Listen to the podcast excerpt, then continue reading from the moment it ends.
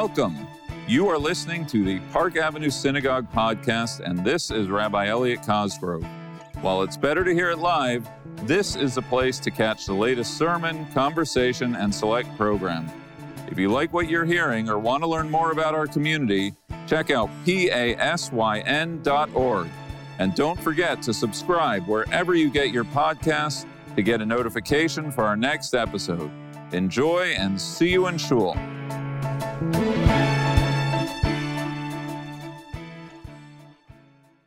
Israel is at war, total war. With these words, my grandfather of blessed memory began his sermon to his congregation in the days following the outbreak of the Yom Kippur 1973 war. Israel is at war, total war. Israel is engaged in a life and death struggle, a struggle for its survival. A hundred million Arabs against three million Israelis. My grandfather continued, How many of Israel's young people who mobilized on Yom Kippur, who left shul from home, from wherever they happened to be, who went out confidently and courageously, will return wounded and mutilated? How many flowers of our youth, he asked, will never return? On Rosh Hashanah and Yom Kippur, we prayed for life. Today, we are not asking for ourselves, he said. Today, we are praying for the survival of Israel. I never knew my grandfather, the Reverend Dr. I.K. Cosgrove, rabbi of Glasgow, Scotland's Garnet Hill Synagogue. Aside from a photograph of him holding me when I was a baby and a lifetime of stories about him shared with me, my impressions of my grandfather come by way of a handful of his handwritten sermon notes saved by my father following his death. The final sermon of his in my possession is the one from which I just shared. He delivered it on the first day of Sukkot, October 11th, 1973. He died just a few weeks later. That day, he implored his community to take action, to make a life saving transfusion of damim, the Hebrew word that means both money and blood, to do what was ever needed to save Israeli lives. He spoke of his love for Israel and the importance of Jewish unity. And while he expressed confidence that Israel would prevail in his crossouts in the scribbled palimpsest of his sermon notes, I can sense his anxiety, his uncertainty at the outcome. Israel was attacked on October 6th. On October 7th, Syria had captured the Golan. On October 8th, the Egyptians had destroyed over 50 Israeli tanks in a, in a 13 minute battle. What my grandfather knew or didn't know that day, I don't know. But I can read his words and I can see the shake of his hand. Kol goyim sevavuni, the nations have surrounded me, he quoted from Psalms. Who will live and who will die, he cited from the High Holiday Prayer Book. As dire and dark an hour as the young Jewish state had ever known. For those who do remember 73, and I imagine many here do, then you probably remember not only where you were that day, but how you felt.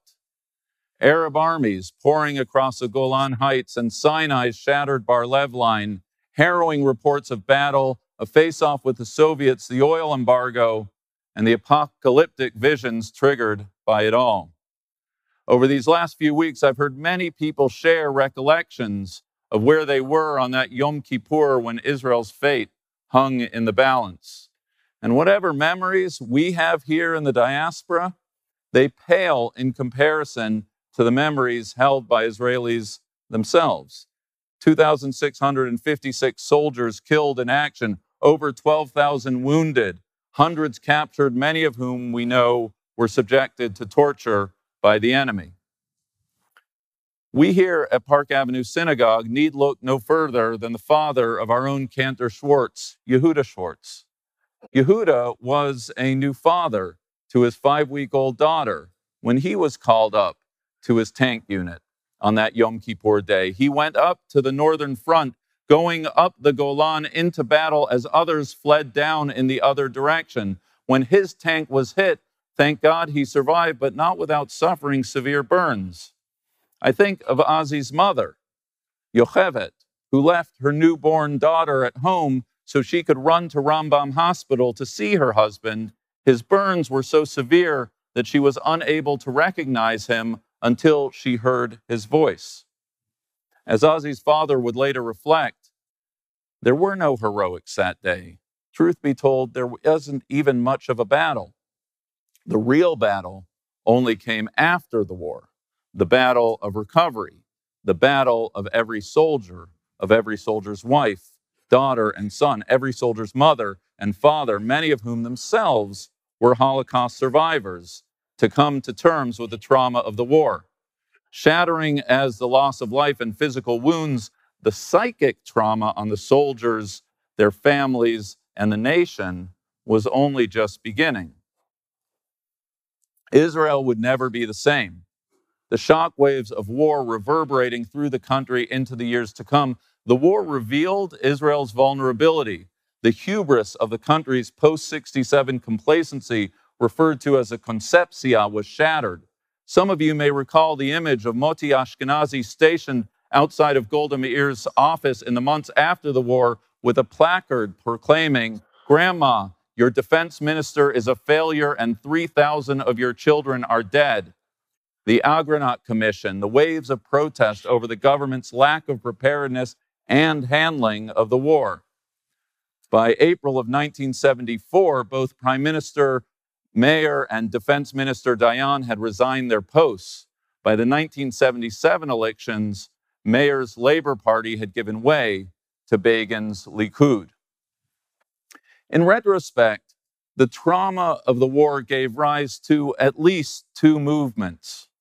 Though the founding of the ultra nationalist Orthodox right wing settler movement, Gush Emunim, technically began following the 67 Six Day War, the Yom Kippur War functioned as its call to action in that it pressed the issue of Israel's security and territorial integrity a movement for settlement expansion reflecting not only a religious and ideological mission, but also a belief that the territories were vital for Israel's security. On the other side of the ledger, Israel's Peace Now movement also began in the aftermath of 73.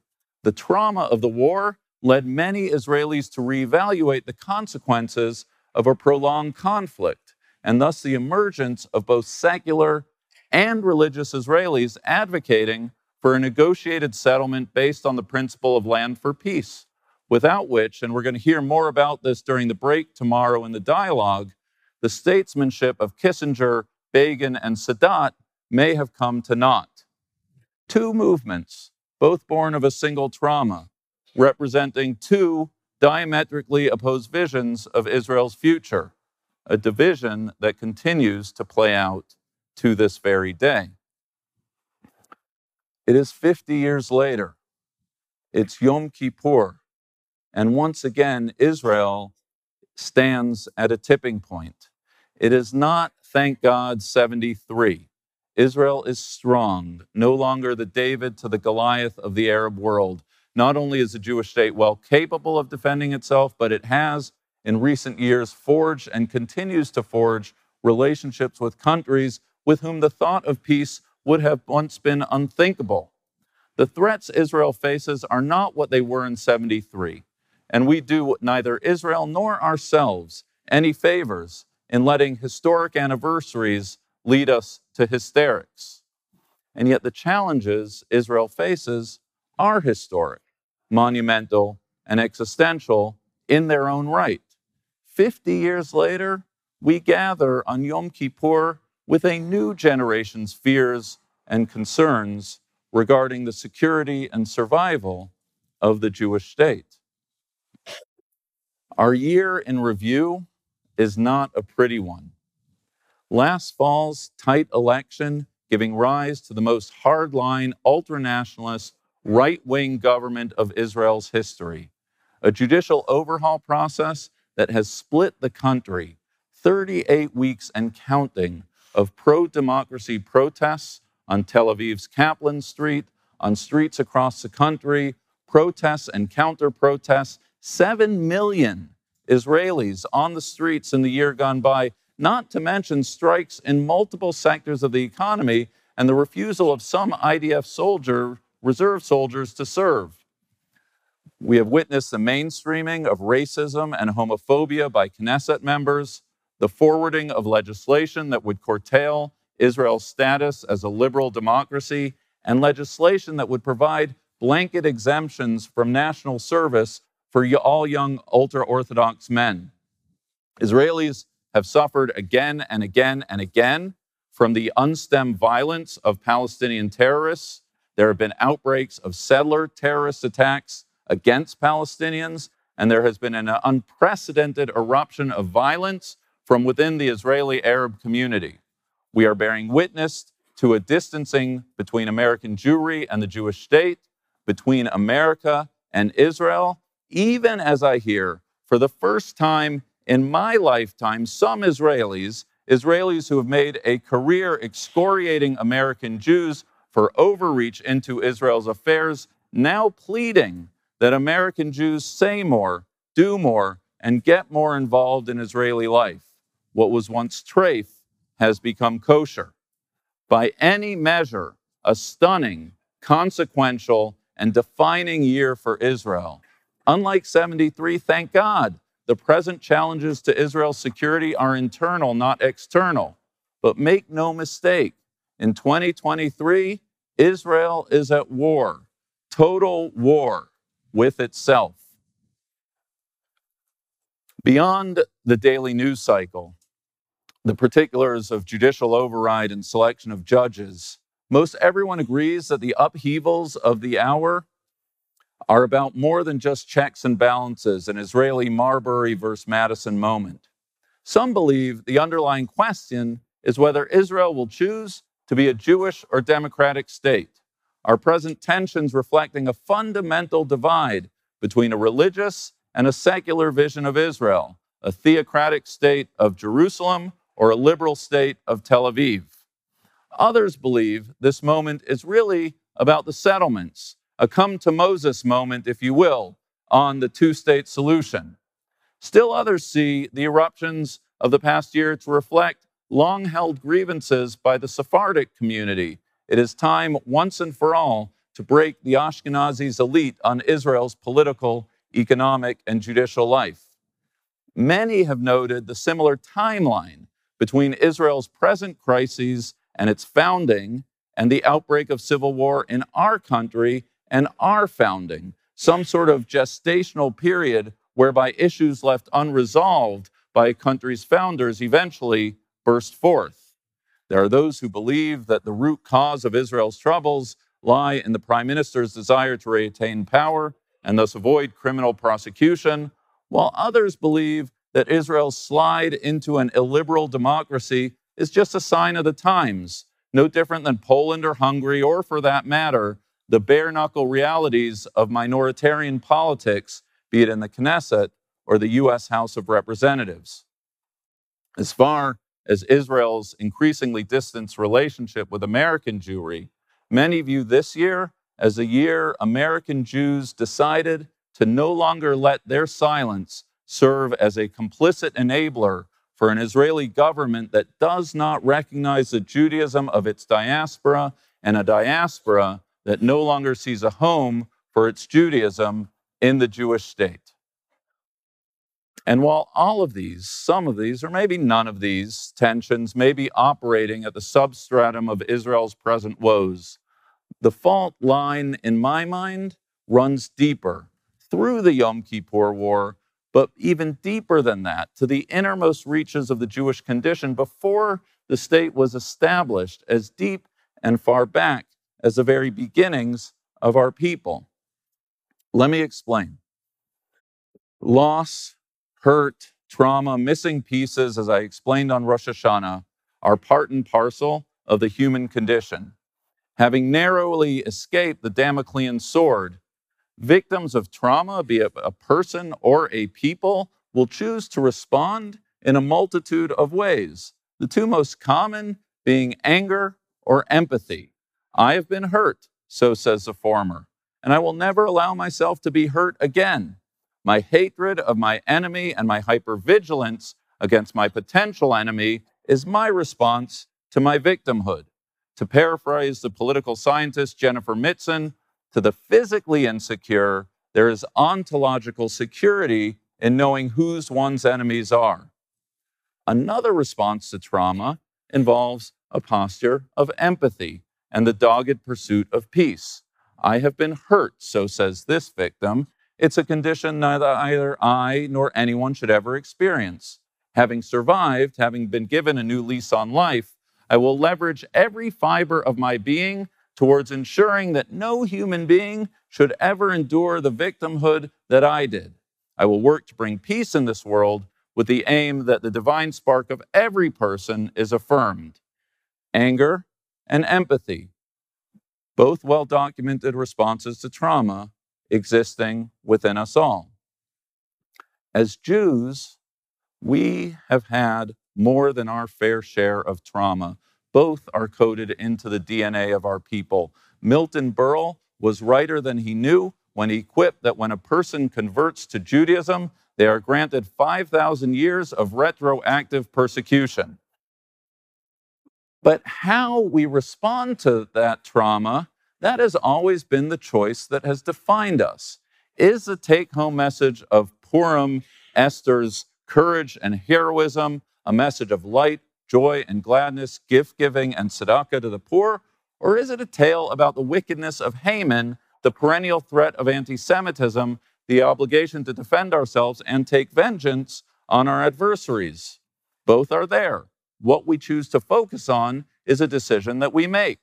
Is a take home message of the Passover Seder one of radical empathy, a reminder that we must know the heart of the stranger, for we were once strangers in a strange land? Or is a message that in every generation a new Pharaoh emerges to destroy us against whom we must stand vigilant? Both are there. What we choose to focus on is a decision that we make. Many of us can probably think of a survivor of the Shoah whose trauma resulted in a lifetime of embittered victimhood. Many of us can think, I'm sure, of a survivor who responded to their trauma with kindness, liberal values, and an overflowing love of humanity. Neither response, in and of itself, is right or wrong. Why one response and not the other? It's not for anyone but for that person to know. But it is the difference that makes all the difference in the world. The Yom Kippur War is illustrative in that two identifiable movements, Gush Emunim and Peace Now, emerged from the war, each reflecting, reflecting a response to a single trauma. But the Yom Kippur War is just one date and data point in a much bigger story. This year also marks 120 years since the Kishinev pogroms, a series of anti Jewish riots that prompted many early Zionists, most famously Vladimir Jabotinsky, to turn away from Achad Ha'am's light unto nations cultural Zionism towards a revisionist Zionism of assertive Jewish self defense. In fact, this year, 2023, marks exactly 100 years since the publication of Jabotinsky's iconic Iron Wall essay, in which he urged, in the wake of the Tel Chai massacre, an uncompromising militance in the face of the Arab opposition to a nascent Jewish state. That same year, Jabotinsky resigned from Weizmann's moderate Zionist movement to found Beitar, a program aimed at educating youth in a militant national spirit. It was the late Israeli poet Chaim Guri who, in the wake of the Eichmann trial, described the soul of Israel by likening it to our patriarch Isaac, who narrowly escaped his near sacrifice on Mount Moriah. Isaac, Guri wrote, was not sacrificed, but he bequeathed that hour to his offspring. They are born with a knife in their hearts. I think of the knife on the hearts of Israelis. In the poetry of Uri Zvi Greenberg, the poet of Israel's national right, who, in the wake of the Shoah, urged Jews to never trust, not even when the Messiah comes, to turn their swords into plowshares for fear of becoming victims once again. I think of that knife in Moshe Dayan's 1956 Gettysburg esque funeral oration of the slain kibbutznik Roy Rotberg, in which he spoke of young Roy, whose yearnings for peace deafened his ears, and he did not hear the voice of murder waiting for him in ambush. Swords or plowshares, defending Jewish blood or pursuing universal values. Two visions of Zionism, one on guard from impending catastrophe, one seeking to be a light unto nations, both born of trauma. This is the fault line that runs through the history of our people since our founding. This is a tension that has defined, presently defines, and will continue to define Israel. Aside from the rather significant fact that they now wield power and are thus left unchecked in their messianic extremism, the ideologies being espoused by the Israeli far right, it's not new unto itself. Israel's ultranational government is merely the latest instantiation of an ideological line that has always coursed through the veins of our people. As for those protesting on the streets of Tel Aviv, or for that matter, liberal American Jews alienated by an illiberal Israeli government, they have every right to be shocked, but they should not be surprised. Indeed, if there's a silver lining to all this, it might just be that Jews in Israel and America will be more engaged and active in the short, medium, and long term tactics necessary to create an Israel that reflects their lived values, and I would add, the founding documents of the State of Israel itself. All of which brings me back to where I began. It is Yom Kippur, 50 years later, and Israel's fate yet again hangs in the balance. And like my grandfather before me, I wonder what the message is that my community needs to hear. My writing instrument is a little more sophisticated, but my thoughts are just as fumbling, and my hand too, it trembles. I know my opening line. It echoes that of my grandfather. Israel is at war, at war with itself. It's where I go from there that my struggle begins. Israel is not, in my opinion, in a competing truths moment, what the rabbis call an Elu ve'elu debate, that the views of both sides are reflecting equally the will of a living God. I have no great reveal for you today. You know what I believe in. I've been saying it to you for the last 16 years.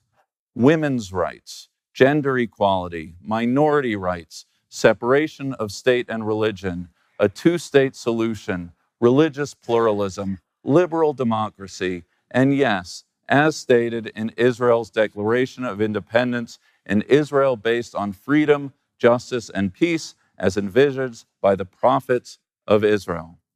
I may live at the edge of the West, but Libi be Kaplan, my heart is on Kaplan Street, because when you tune out all of the noise, it boils down to whether Israel can and will remain both a Jewish and democratic state, and I know what side I am on. And I hold no expectation that everyone agrees with each other, with me, or for that matter, your fellow congregant. We're a big tent. Indeed, if there's a differentiated place Park Avenue Synagogue has in the landscape of New York and national Jewish life, it's to model a single community capable of housing a plurality of views as to what is and isn't in the best interest of Israel as a secure Jewish and democratic state. Which brings me to my second point. Convinced as I am of the rectitude of my views, I also believe it to be a misrepresentation of the Jewish soul and the harsh realities of our world to aspire towards some sort of unidimensional liberal Zionism. Our world has not been kind to the Jews. One does not need anti Semitism to make a case statement for a Jewish state, but unfortunately, in every generation, our enemies provide us with one. Israel and the Jewish people have real enemies. Our trauma is not imagined. Lovely as it may be to imagine Israel as a light unto nations, land of hope and dreams for liberal values, we must neither forget that Israel was neither handed to us on a silver platter nor will be sustained by the kindness of strangers. There is still Iran, there is still Jenin, there is still anti Zionism and anti Semitism on college campuses across the globe. The threats against Israel are not going away anytime soon. We need to be vigilant, and as the prayer book teaches, we need strength if we are to achieve peace. In other words, what we need is a Zionism that stands in defense of the Jewish state and a Zionism that stands in defense of liberal values. We need both because if we have only the latter, then we will have a defenseless state. And if we have only the former, we will not have a state worth defending. We need both because the presence of the two strands of Zionism mitigate the excesses of the other. We need both because both are responses, authentic responses to Jewish trauma. Most of all, we need both because it's in those moments that when Israel is able to demonstrate the presence of both, that Israel is at its best. When the same prime minister, Menachem Begin, who bombed Iraq's Osirak nuclear power plant, picked up 66 Vietnamese refugees that no other country would take in, that was Israel at its best. When 30 years ago, Prime Minister Rabin, after a lifetime of service in defense of Israel, signed the Oslo Accords, explaining we must fight terrorism as if there's no peace process and work to achieve peace as if there is no terror, that is Israel at its best. Or just this past month, when a terrible earthquake hit Morocco and Israel offered its rescue teams, regardless of any history between the two countries, that is Israel at its best. The irony of the present moment is that what is dividing Israel right now could be its greatest strength if only the two sides could find a way to let their competing impulses exist within a single body politic. Lest we forget, the tragedy of the binding of Isaac wasn't just a trauma at the top of the mountain. The tragedy was that the two who walked up the mountain together Vayelchu shnehem yachdav, walked down alone on their own. We need to learn to walk and to talk and to live together. The last major battle of the Yom Kippur War occurred on October and 24th and 25th in Suez City. A ceasefire had been declared, but what in hindsight was a disastrous decision before the arrival of the UN observers, a final push was made by Israel to occupy Suez City, a logistical base for Egypt's then surrounded Third Army. Israel's 66th Battalion, the paratroopers who had famously captured Ammunition Hill in the Six Day War, were sent in for the mop up mission. They had no advanced intelligence or battle plan. They entered along the main artery of Suez City, which by that time was mostly deserted. Upon reaching the second intersection, the battalion was caught totally off guard when grenades, gunfire, and RPGs rained down on the ambushed soldiers. Upon regaining consciousness, one soldier, Micha Eshet, opened his eyes to see that many of his soldiers were like him, wounded, and many others were dead. Micha's legs felt like they were on fire. He couldn't hear a thing, and together with the other wounded, crawled out of his vehicle on his hands to take shelter in an adjacent building.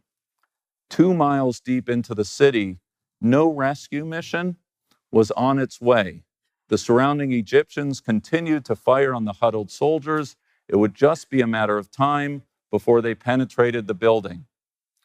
Micha recalls being given a gun with a single bullet in the chamber and the order to burn all the documents he had on his person, which he did, save a drawing that his five year old daughter Sharon had given him.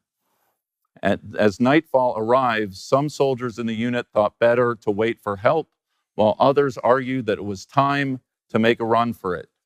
At 2:30 in the morning, the surviving soldiers decided it was now or never. In the dark night, for 2 hours, those bearing stretchers, those wounded dragging their legs, and the few healthy ones wound their way through the streets of Suez City towards a spotlight that indicated the presence of the Israeli position. As Micha and his fellow soldiers reached safety, the sun began to break through the clouds and the morning mist. Exhausted and out of breath, Micha collapsed on the ground, looking at the most beautiful sunrise of his life. Over 80 dead and 120 wounded, the Yom Kippur War ending just as ignominiously and traumatically as it began. Micha, I'm glad you're here with us today. I'm glad you and Sherry are here. I am forever grateful to you that you took me in as your adopted son when I lived in Israel after college. You instilled in me a love for Israel that has never wavered. That cute brunette that I met in Israel, you'll never believe. She became the Rebbetzin of Park Avenue Synagogue. Micha, I'm proud of your leadership in Brothers and Sisters in Arms, IDF combat veterans for a Jewish and democratic Israel, out in force at Friday's pro democracy rally. Their presence reminding all of us what it is that Israel has fought for, fights for, and continues to fight for. I hope my speech at the rally made you proud. Your presence here today makes us all proud. Most of all, Micha, I'm excited for the party being planned on October 25th for the members of your battalion who fought 50 years ago. A day you told me reserved for smiles and laughter. You're even calling it a birthday party. Why a birthday party? Because on that day, you and your friends were given life. Having survived the trauma of the darkest of nights, you emerged understanding that the miracle of life, the miracle of the state of Israel, was something not just to be defended, but nurtured and treasured. So, Micha, when you return to Israel, let them know that we here in America, we here at Park Avenue Synagogue, feel the same way, that we stand with you, with all of Israel, as we always have, so we always will. Good Yontif.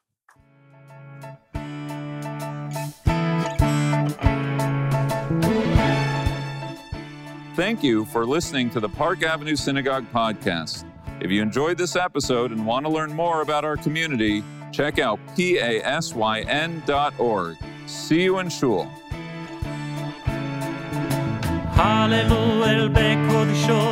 Hallelujah.